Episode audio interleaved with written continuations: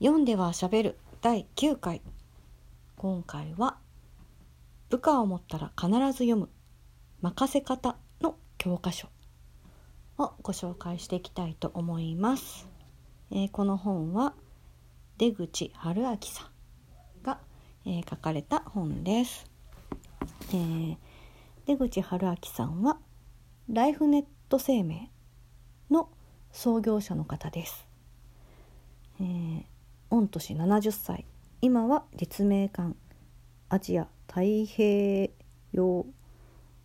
大学？なんか大学のね学長されてます。はい、えーこの本を私が読んだのは2015年って書いてあるけど初めて読んだのが2015年なのかな？あの記録がね2015年ってなってるんですけれども発行は2013年ってなってますね。はい、えっ、と初めて読んだのか2回目読んだのかちょっとわからないですけれどもこれは、えー私がかなり、えーいろいろ、あのー参考にね参考にしてるっていうか、うん、エア上司自分の上司のつもりで読んでる本です。えー任せ方の教科書っていうことであの人にねあの、まあ、任せるっていうか、うん、部下を持ったらって書いてるんですけれどもあの一緒にね何かする際に人にお願いする時っていうのは誰にでもありますよね。あの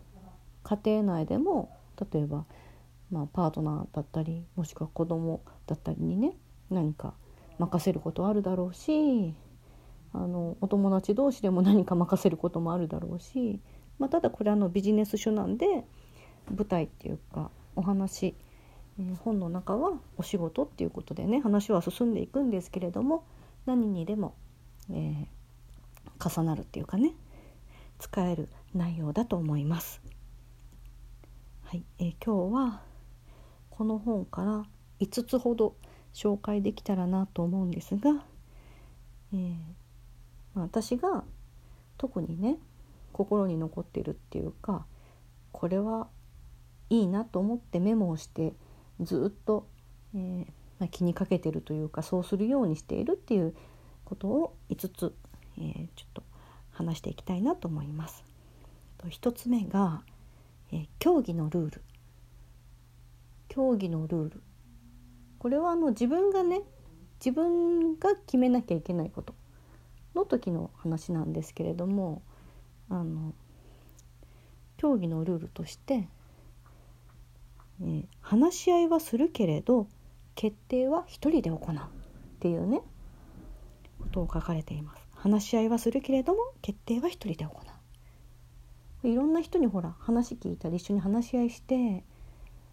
そうするとなんかあのどの意見にしようかなみたいなね多数決とかなってくるんじゃなくって話し合いはするけれども決定は一人で行う。だから自分が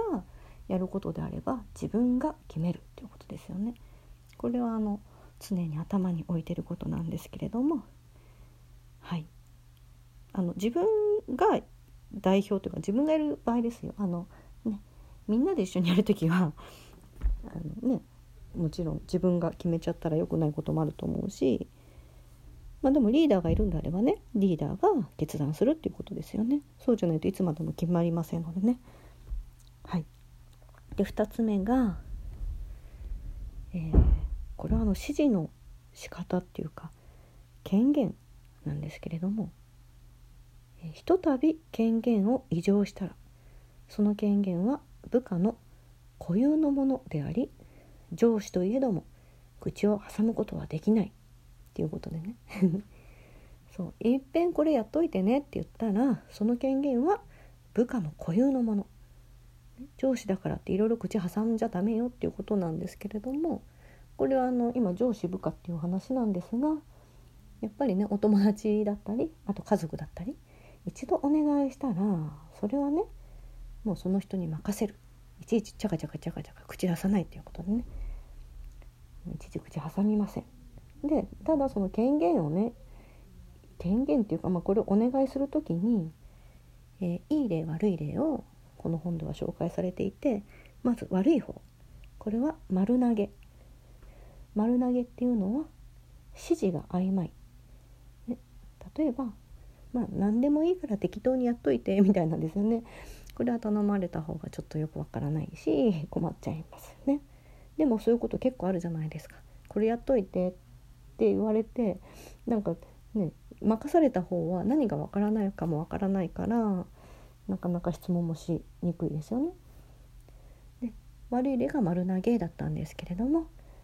いい方が任せるっていうことですね。この本はね任せ方の教科書なんで任せるっていう言葉が出てきましたけれどもさっきの丸投げは指示が曖昧っていうことだったんですが任せるっていうのは指示が明確っていうことなんですね。あの権限の範囲が明確例えばあなたにはこういう権限を与えるのでこういうふうな結果を出してねっていうことですよね具体的に伝えるっていうことです。はい、でそのね的確な指示明確な指示ってあの出す方にも技術が必要で、えー、的確な指示を出すための4条件っていうのがあるんですね。4条件喋ってたら12分終わってしまうんでちょっとここは時間があったら 説明していきます。はい、えー、で4つ目責任っていうことなんすけれども、ね、任せた人の責任。これは知っていようが知っていまいがえ自部門の責任を取る。っていうことですね。だから例えば、まあ、自分が上司の場合ね部下の人が何かミスをした際に自分がね知ってる知ってないは関係ないということですね。自分が上司だから自分の、えー、責任のある部門ですね。自分の部門の責任は取る、ね、知ってようが知っていまいがっていうことです。だから要するに知らないじゃ済まないということですよね。いやちょっと部下が勝手にやってとか僕知りませんっていうわけにはいきませんよっていうことですね。はい。まあそうですね。任せ方の教科書という本なんですけれどもねいや知らないから責任取れませんっていうね、上司だったりもしくは、まあ、家族だったらね親ですよね親いや私知らないから、ね、子供が勝手にやったから知りませんってわけにはいかないわけですよね。知らない時に知らないことを子供がやってても「すいませんあの私の責任です」ってやっぱ親はね頭を下げるわけですよね。もちろんその後ねお子さん怒る怒らないは勝手ですけれどもあのひとまず責任を取るっていうことですよね。あの自分のね子供がよそで何か壊してきてあの、まあ、明らかにね子供の過失であれば、ね、ちょっとあの弁償しようかなっていうのが親のまあ、責任っていうかいいですよって言われればいいですけれどもね、まあ、とりあえずそういうふうに思いますよね親だったら。なんかそれは上司も一緒っていうことで、ね、部下が勝手にミスしてねなんかうんっていうのも知りませんってわけにはいきませんよということですよね多分あの本にはねそんなこと書いてないですよ。知っていようが知っていまいが自分の責任を取るっていうことでね、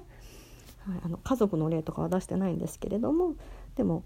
まあねきっとそういうことだろうなと思いながら読んでたんですね。はい、でそれが4つ目でした。えー、5つ目5つ目っていうかこれはねあの出口春明さんという方が、えー、あちこちで言ってる言葉なんでこの本だけではないんですけれどもね、えー、3つ、えー、何から何から学ぶっていうかねアイデアがどこから出てくるかっていうことで、えー、人から学ぶ本から学ぶ旅から学ぶっていうことをね出口さんは言ってます。人から学ぶ、まあ、そうですよね。で本から学ぶ旅から学ぶ。この本から学ぶっていうのはえ特にこの本の中で、えー、一冊の古典はビジネス書10冊に勝るっていうことでね、まあ、ビジネス書とか実用書10冊読んでる暇があったら1冊の古典を読めっていうことですよね。ここに紹介されてる古典なんかおすすめだよって出口さんもねおすすめっていう古典の本が載ってるんで後でこれはツイートしようかなと思いますけれども題名をね。はい。えー、以上印象に残ってる5つ。ですね。えー、もうちょっと時間あるからさっき飛ばした3番的確な指示を出すための4条件紹介していきます。1つ目期限を示す。いつまでにやってねっていうことですよね。で2番優先順位を示す。3番目的。背景を示す。そうですよね。何のためにこれやるのかなっていうのを知ってた方が的確な仕事をできそうですよね。で4番。レベルを示す。この4番ねすごく本当になるほどって思ったんですけれどもレベルを示す。だからあの完璧に仕上げるのかもう中途半端でいいから早くとりあえず早く仕上げてほしいの。例えばね6時の夕飯に間に合うようにカレーを作って何でもいいからっていうのか、ね、ちょっと時間かかってもいいから美味しいご飯が食べたいわっていうのかっていうところですかね。はいえー、と言ってる間に、えー、12分になりなろうとしています。今日は、えー、読んではしゃべる第9回部下を持ったら必ず読む任せ方の教科書を、えー、ご紹介しました。おしまい。ありがとうございました。